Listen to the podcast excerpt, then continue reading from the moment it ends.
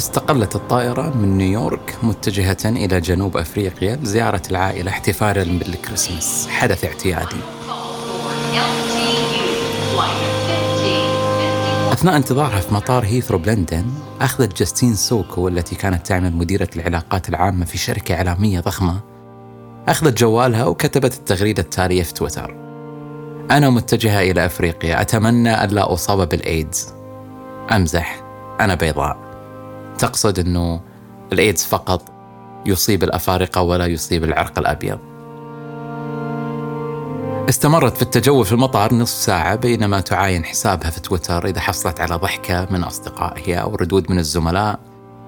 ما حصلت على أي تفاعل وكان ذلك متوقع فمتابعيها لا يتجاوزون 170 متابع فقط. جاء وقت الإقلاع استقلت الطائرة أقفلت جوالها في وضع الطيران وبدأت رحلة 11 ساعة للعاصمة كيب تاون في جنوب أفريقيا. وصلت الطائرة بسلام شغلت جستين جوالها لتتفاجأ بعاصفة من التنبيهات والرسائل. رسالة تقول كلميني حالا. زميلتها اللي ما كلمتها من سنين الثانوية رسلت لها أنا آسفة لكل اللي قاعد يحصل لك. كلمتها صديقتها أنت الآن الترند الأول في العالم بتويتر فما الذي حصل؟ بعد ثلاث ساعات من نشر التغريدة بينما جستين ما زالت في بداية الرحلة في الجو أحد متابعيها قام بإرسال رابط التغريدة إلى أحد المدونين المشاهير. قام هذا المدون بنشر التغريدة ومن هنا تحولت التغريدة إلى فوهة بركان. بدأت ملحمة الغضب الشعبي. ليس ضد التغريدة العنصرية فقط بل على شخصية جاستين نفسها. تكرر اسمها 30 ألف مرة خلال ساعات. حصل الهاشتاج على مئة ألف تغريدة من كل دول العالم بما فيها منطقة الخليج والسعودية. لما تفتح الخريطة اللي تعطيك مصدر التغريدات ومصدر الهاشتاجات بتشوف خريطة العالم وكأنها بحيرة دم حمرة في كل القارات في كل دول العالم. كانوا يتحدثون عن جاستين وعن الهاشتاج وعن التغريدة. أصبحت حديث العالم من مشاهير وممثلين وشركات وإعلاميين ومنظمات دخلت في نفس الخط. كل هذا وهي ما زالت في الجو لا تعرف الجحيم المنتظر. وهذا ما جعل الموضوع أكثر إثارة فالناس كانت في مزاج احتفالي، مزاج من الغوغائية والتشفي والغضب والسخرية كونها لا تعرف عن كل ما يحدث في الأرض. بدأ الناس في تتبع مسار الطائرة وانطلق الهاشتاج Has Justine landed yet؟ أو هل وصلت رحلة جاستين؟ كتب أحدهم ساخرا لا أعتقد أن الأمريكان انتظروا هبوطا مثل هذا منذ هبوط مركبة أبولو بعد عودتها من القمر أيضا شركة جوجل المختصة بتجهيز الطائرات بخدمة الإنترنت شاركت في حفلة التنكيل الجماعي هذا وكتبت لجاستين قبل أن تكتبين شيئا غبيا وتسافرين ننصحك أن تحجزين رحلتك على طائرة فيها خدماتنا. أيضا تم نشر اسم الفندق اللي كانت متوجهة لجستين وهناك هدد العمال بالإضراب إذا تم استقبالها. بعد وصولها كان هذا أول تعليق تسمعه جستين من عمتها هناك. لقد ناضلت العائلة كثيرا ضد العنصرية وللحقوق المدنية. لقد شوهت سمعة العائلة. وبعد ساعات من التغريدة غردت الشركة التي كانت تعمل لها جاستين أعلنت أنها قد فصلت جاستين من العمل. هي كانت مديرة للعلاقات العامة في الشركة. عموما قطعت جاستين إجازتها وعادت فورا عادت بدون عائلة بدون وظيفة لتبدأ مرحلة بشعة من الاكتئاب والعزلة على حد وصفها. هذه الحادثة تتكرر كثيرا في شبكات التواصل باختلاف الأسماء واختلاف السيناريوهات ولربما باختلاف شدة الموضوع ولكنها تتكرر. فما الذي حدث هنا؟ وما الذي يحدث يوميا في شبكات التواصل من حملات الغضب الشعبي والتنكيل الجماعي؟ لماذا نغضب؟ ما هو الغضب الأخلاقي وما هي دوافعه النفسية والاجتماعية؟ كيف تساهم شبكات التواصل في تشكيل هذه الموجات العارمة؟ وكيف نستطيع التعامل مع هذه الظاهرة اليومية؟ إحدى أهم الخصائص البشرية اللي تميزنا عن غيرنا من الكائنات الحية هي آلية العقاب وكيف نعاقب بعض. في المملكة الحيوانية الحيوانات تعاقب بعضها البعض لما يكون هناك تهديد مباشر عليها أو على نسلها. أو طمعا في مكاسب مثلا خصومة أو مواجهة للفوز بالفريسة مثلا. لكن الإنسان هو الكائن الوحيد اللي ممكن يغضب على شيء لم يحدث عليه ولا يتكسب منه مباشرة ولا يخص نسله وعائلته ليش هذه النقطة مهمة؟ لأن العقاب ومواجهة الآخرين فيها تكاليف. لأن تضعك في المواجهة مع شخص آخر لا تأمن ثأره وعدوانيته وردة فعله المعاكسة. فبالتالي نحن نقوم بسلوك مكلف علينا ولا يعود علينا بفوائد. ولهذا العقاب شيء غريب جدا في تطور الإنسان. وممكن هذا العقاب يكون مجرد انتقاد ضد الآخرين أو التنكيل بهم أو طردهم أو حتى العقاب الجسدي. لكن كل هذه تأتي بتكاليف يستعد الإنسان أن يأخذ هذه التكاليف نيابة عن الآخرين. وهذا ما يطلق عليه third party punishment أو altruistic punishment والذي سأطلق عليه العقاب التطوعي. إحنا نتطوع بأن نعاقب الآخرين. لكن لماذا؟ حياة البشر ليست عشوائية بل تحكمها نظم اجتماعية وقيم ثقافية مثل التعاون والعدالة والصدق وغيرها من القيم التي نشأت غالبا بين البشر لزيادة فرص نجاتنا من وجهة نظر تطورية. فالمجتمعات المتعاونة والعادلة لديها قوة وحصانة أعلى ضد الأخطار والأمراض والتهديدات. لذلك ترسخت بعض القوانين الاجتماعية والتي أصبح من الضروري ضبطها على الجميع. فبالتالي عندما يخترق أحدهم هذه القيم يتم عقابه من المجتمع بشكل تطوعي أحيانا إما للاقتصاص من المخطئ أو ردعا للآخرين. تماما مثل ما نعاقب أبنائنا حتى نعلمهم إنهم ينضبطوا داخل البيت بأعراف البيت وتقاليد البيت ونردع إخوانهم من القيام بنفس السلوك. فالعقاب هنا هو أداة لضبط المجتمع. نزعتنا ورغبتنا في العيش في عالم عادل تفرض علينا رفض الظلم. حتى لو لم يقع علينا بشكل مباشر مثل ما يحدث لما نغضب ضد العنصريين ونعاقبهم بالتشهير والتنكيل مثلا المثير في الموضوع أن بعض التجارب المحكمة بينت أن حتى الأطفال اللي بعمر ثلاث سنوات عندهم نزعة نحو العدالة ومحاسبة ومعاقبة اللي ينتهكوا قوانين المجتمع والقوانين الأخلاقية هذه اللي هي الرئيسية جدا العدالة والصدق والتعاون. إذا نحن نتعاطف مع الضحايا ونعاقب المعتدين لضبط المجتمع. وهذا هو الغضب الأخلاقي هي ردة فعل المجتمع ضد الانتهاكات وضد الاختراقات التي تحدث فيه. هذا الغضب الأخلاقي قد يحمل إيجابيات هائلة فمثلا بسبب ذلك قامت حركات اجتماعية وحقوقية مناصرة للمظلومين وصنعت تغييرات حقيقية على الأرض. خاصة للفئات المضطهدة اجتماعيا والتي لا تملك منصة أو صوت مسموع.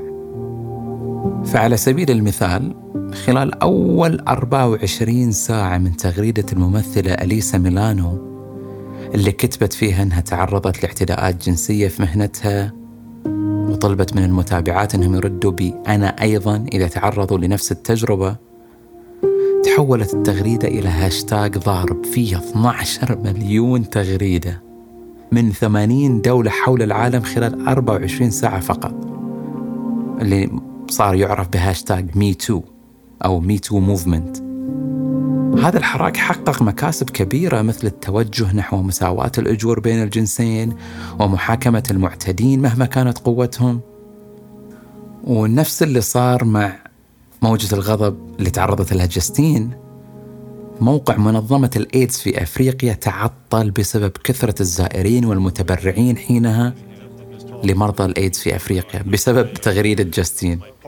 حتى أن المنظمة وبسرعة فائقة خلال تلك الساعات اشترت عنوان موقع جديد اسمه www.justinesacco.com هذا اسمها لأن موقعهم الرئيسي تعطل من شدة المتبرعين.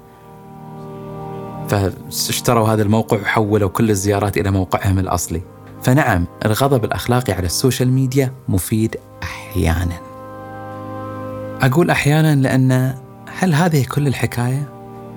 هل الرغبة نحو العدالة وحماية الأخلاق هي الدافع اللي يدفعنا لشن حملات الغضب في تويتر مثلا؟ مم. هناك بالطبع دوافع أنانية لعل أهم وظيفة فردية يؤديها الغضب الأخلاقي هي في الرسالة اللي يرسلها الغاضب للجميع. هو في غضبه لما يغضب يعلن بشكل غير مباشر تبرؤه من السلوك اللي قاعد يعترض ضده. فهو يستعرض تفوقه الأخلاقي وإشارته للطهر من العنصرية مثلا. أو ما يعرف virtue signaling أو إشارة الفضيلة. ولذلك يقول عدد المشاركين في الغضب إذا لم يكن هناك جمهور أو شهود يشهدون هذه البطولة الأخلاقية. لأن وقتها ما حيكون هناك مستقبل لإشارة الفضيلة هذه. أيضا يتزايد هذا السلوك في حضرة الآخرين إذا كل ما زادوا عدد المشاهدين وعدد مستقبلين الإشارة زادت نزعتنا للغضب الأخلاقي. لذلك أصبحت شبكات التواصل هي المنصة المثالية للغضب هذا. لأن انتقادك على تصرف مسيء أو غضبك على تعليق جارح ضد العنصريين ولا اللاجئين مثلا سيعطي الملايين في السوشيال ميديا إشارة ممتازة عنك وبيكون بمثابة إعلان القدسية والطهارة لشخصك الكريم.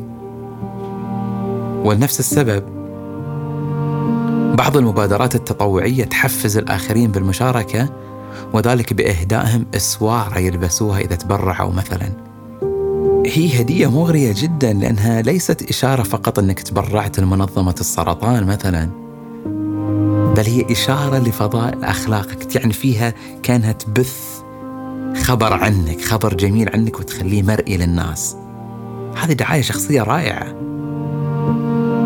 بينت بعض التجارب أن الناس تبحث بحثا حقيقيا وواعيا ضد الانتهاكات الأخلاقية لتعبر عن غضبها الأخلاقي. لأن هذا الغضب يحمل شعور بالرضا عن النفس وشعور بالتفوق مقارنة بالآخرين. هنا أذكر دراسة صورت أدمغة الغاضبين والمشاركين في العقاب التطوعي في الغضب الأخلاقي. وجدت أن منطقة المكافأة في الدماغ نشطت أثناء هذا الغضب. هذه المنطقة تعرف بالنواة المتكئة أو nucleus accumbens أيضا هذا الغضب واكبه تدفق لمادة الدوبامين المسؤولة عن الشعور بالمتعة والمكافآت.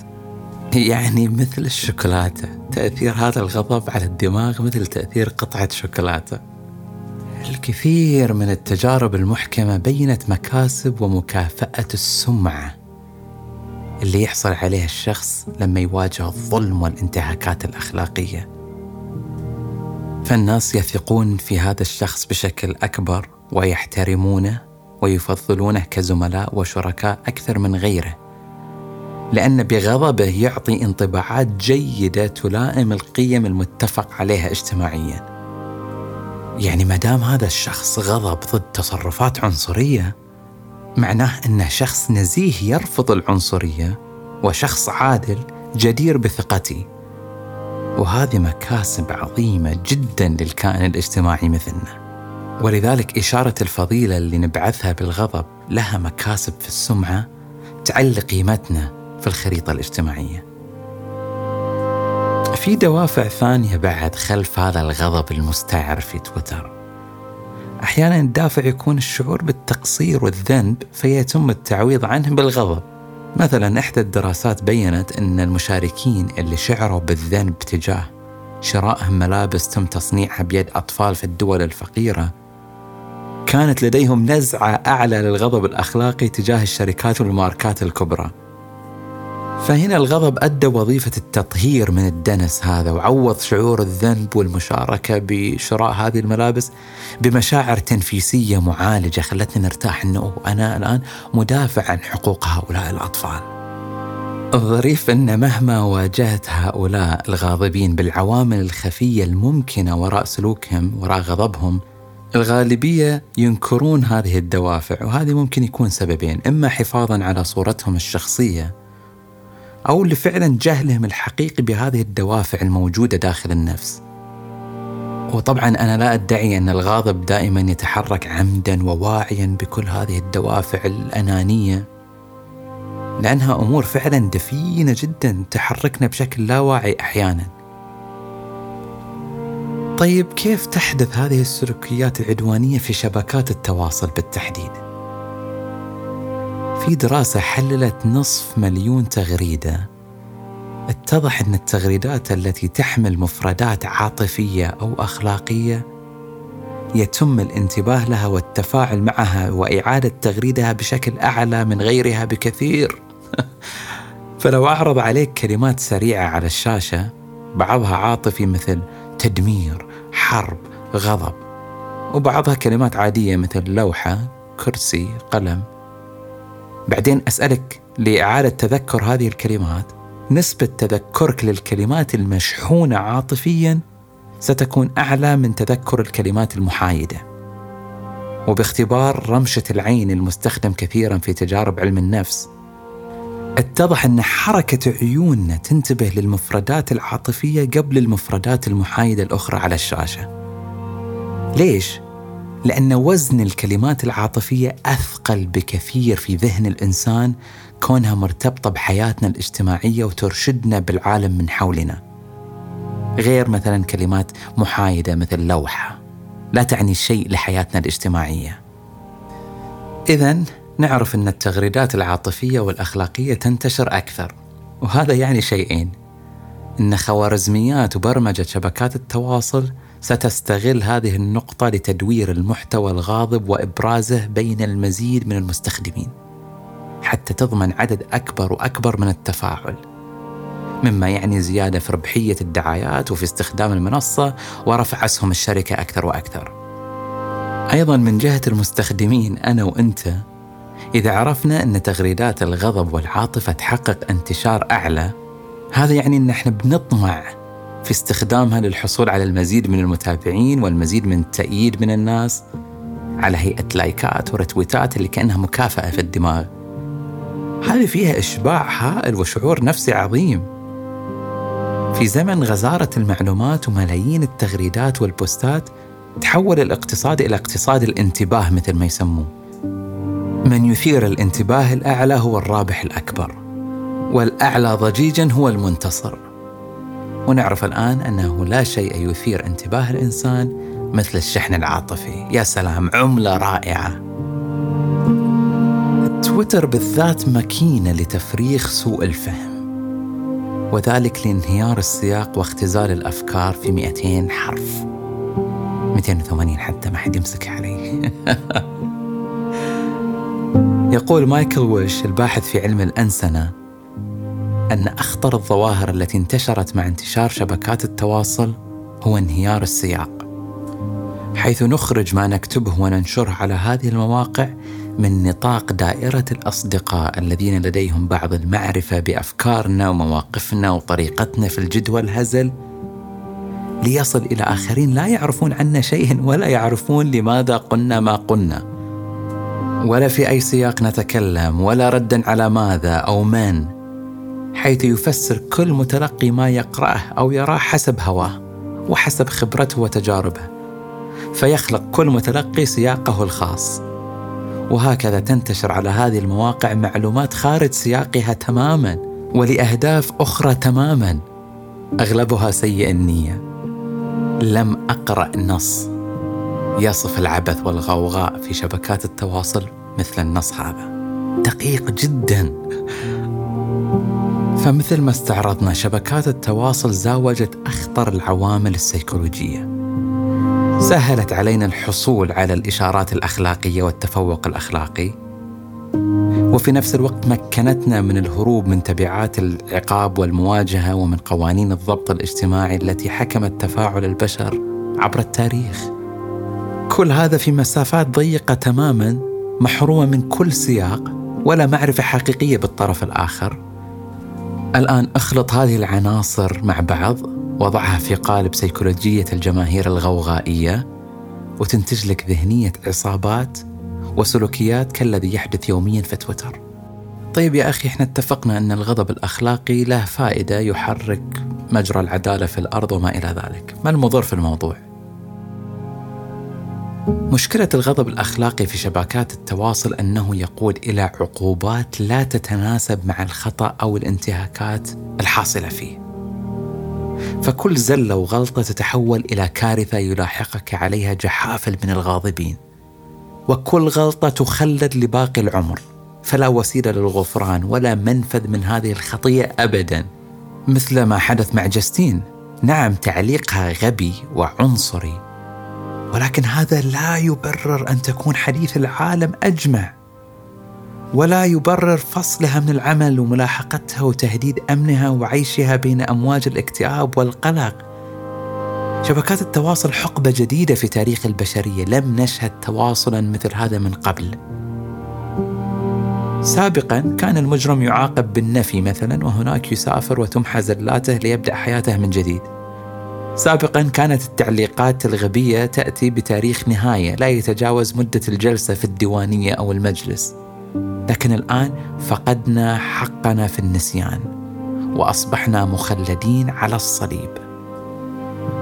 كما أن سهولة الغضب في شبكات التواصل خفضت العبء علينا فأصبحنا نعاقب الآخرين وننكل بهم ذهابا وإيابا بكل أريحية وسهولة.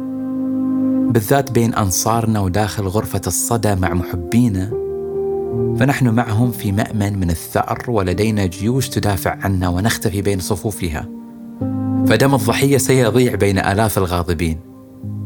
فبالتالي تكلفة التنكيل بالآخرين أصبحت منخفضة ولا يوجد تهديد حقيقي كما كان في السابق عندما نعنف أحدهم في أرض الواقع نخشى ثأره وردود فعله والشعور السيء وغير المريح أما على الإنترنت؟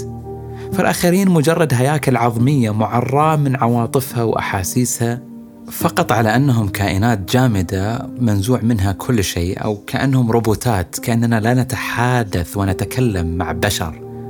نحن فقط نتعامل مع صورة profile واسم حساب وكأنه روبوت. هذه السهولة حولت الغضب إلى عادة يومية وليس فعلا واعيا. فصارت تتساوى القضايا الحقيقية والجادة بالزلات البريئة والهامشية. وبسبب تعودنا على هذه الظاهرة ظاهرة الغضب أصبحت هناك فجوة بين شعور الغضب الصارخ اللي نحسه في التغريدة وبين سلوك الشخص نفسه المغرد هذا. فترى كلماته حارقة جدا بينما سلوكه الحقيقي بارد وكسول تجاه القضية. كما أن البعض أصابه الإنهاك من كثرة الغضب فأصبح التململ هو سيد الموقف حتى في القضايا الجادة. كما أن البعض يشبعه هذا الغضب ويوهمه بأنه ساهم في حراك حقوقي واجتماعي وبالتالي يتكاسل عن القيام بخطوات حقيقية على الأرض لمناصرة ما غضب لأجله.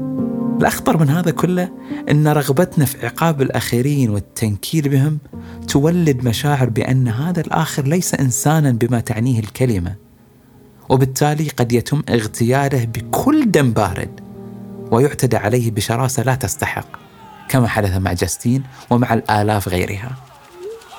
المثير في الموضوع كذلك أن بسبب سيادة العنف والغضب توقعاتنا من الآخرين في شبكات التواصل أصبحت منخفضة جدا خاصة إذا كان المستخدم مجهول وبدون معلومات تعريفية. وأصبحنا نعطي الضوء الأخضر والمباركة لهؤلاء بارتكاب ما يشاءون من تنكيل واعتداء ضد الآخرين. فمع اختفاء الهوية تغيرت معايير المحاسبة والمسؤولية الاجتماعية اللي كانت تضبط الإنسان يوما ما في تفاعلاته مع الآخرين. الخطر الحقيقي أيضا للغضب الأخلاقي أنه يفوت فرصة النقاش بين العناصر والأطراف المتنازعة. لا يعمل الإنسان بشكل منطقي روبوتي فقط، هو كائن عاطفي كذلك. فلن يكون هناك حوار حقيقي ونقاش بناء والغضب سيد الموقف. الغضب يولد غضب آخر. ولكن ما الحل إذن؟ هل نترك الحبل على القارب ونترك المنتهكين والظالمين والعنصريين بدون عقاب ومحاسبة وغضب؟ تبينا نسكت؟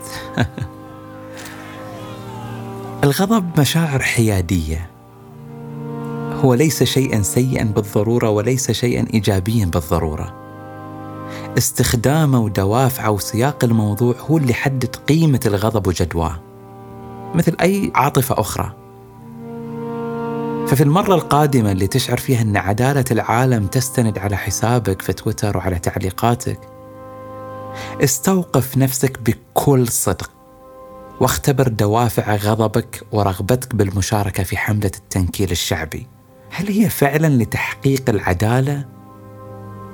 أم لتحقيق مكاسب شخصية كرغبتك في دعاية فضائلك الأخلاقية أو محاولتك لرصد المزيد من اللايكات والرتويتات والتأييد الشعبي؟ فلنستشعر عواقب المشاركة في حفلة الإعدام هذه. ليس العواقب علينا فقط بل على الآخر اللي غالبا بنشوفه أقرب للحشرة من الإنسان في تلك اللحظة لحظة الغضب والاستعار. هل مشاركتنا الغاضبة ستساعد في حل القضية على الأرض؟ أو على الأقل حلحلة هذه القضية أم مجرد تنفيس ولربما محاولة لتقليل شعورنا بالذنب بل السؤال الأهم في عالم ال 280 حرف وثواني سناب شات الخاطفة هل لدينا كامل السياق والصورة لنصل لحكم صحيح حول الموقف الغاضب اللي بناخذه؟ غالبا لا. تذكرون المدون اللي نشر خبر جاستين وحولها إلى فضيحة عالمية؟ كتب تدوينه في موقعه بعد مرور سنة من الحادثة كتب فيها التقيت جاستين في المقهى بعد أن دعتني لذلك اكتشفت كانت تغريدتها تسخر من الأمريكان البيض الذين لا يعرفون شيئا عن العالم ويعتقدون أن الإيدز شانا افريقيا وحسب. كانت تغريدة ساخرة. جاستين ودودة جدا ودامثة الأخلاق. اكتشفت أن لديها وجه وجسد حقيقي وليست مجرد بيكسلز.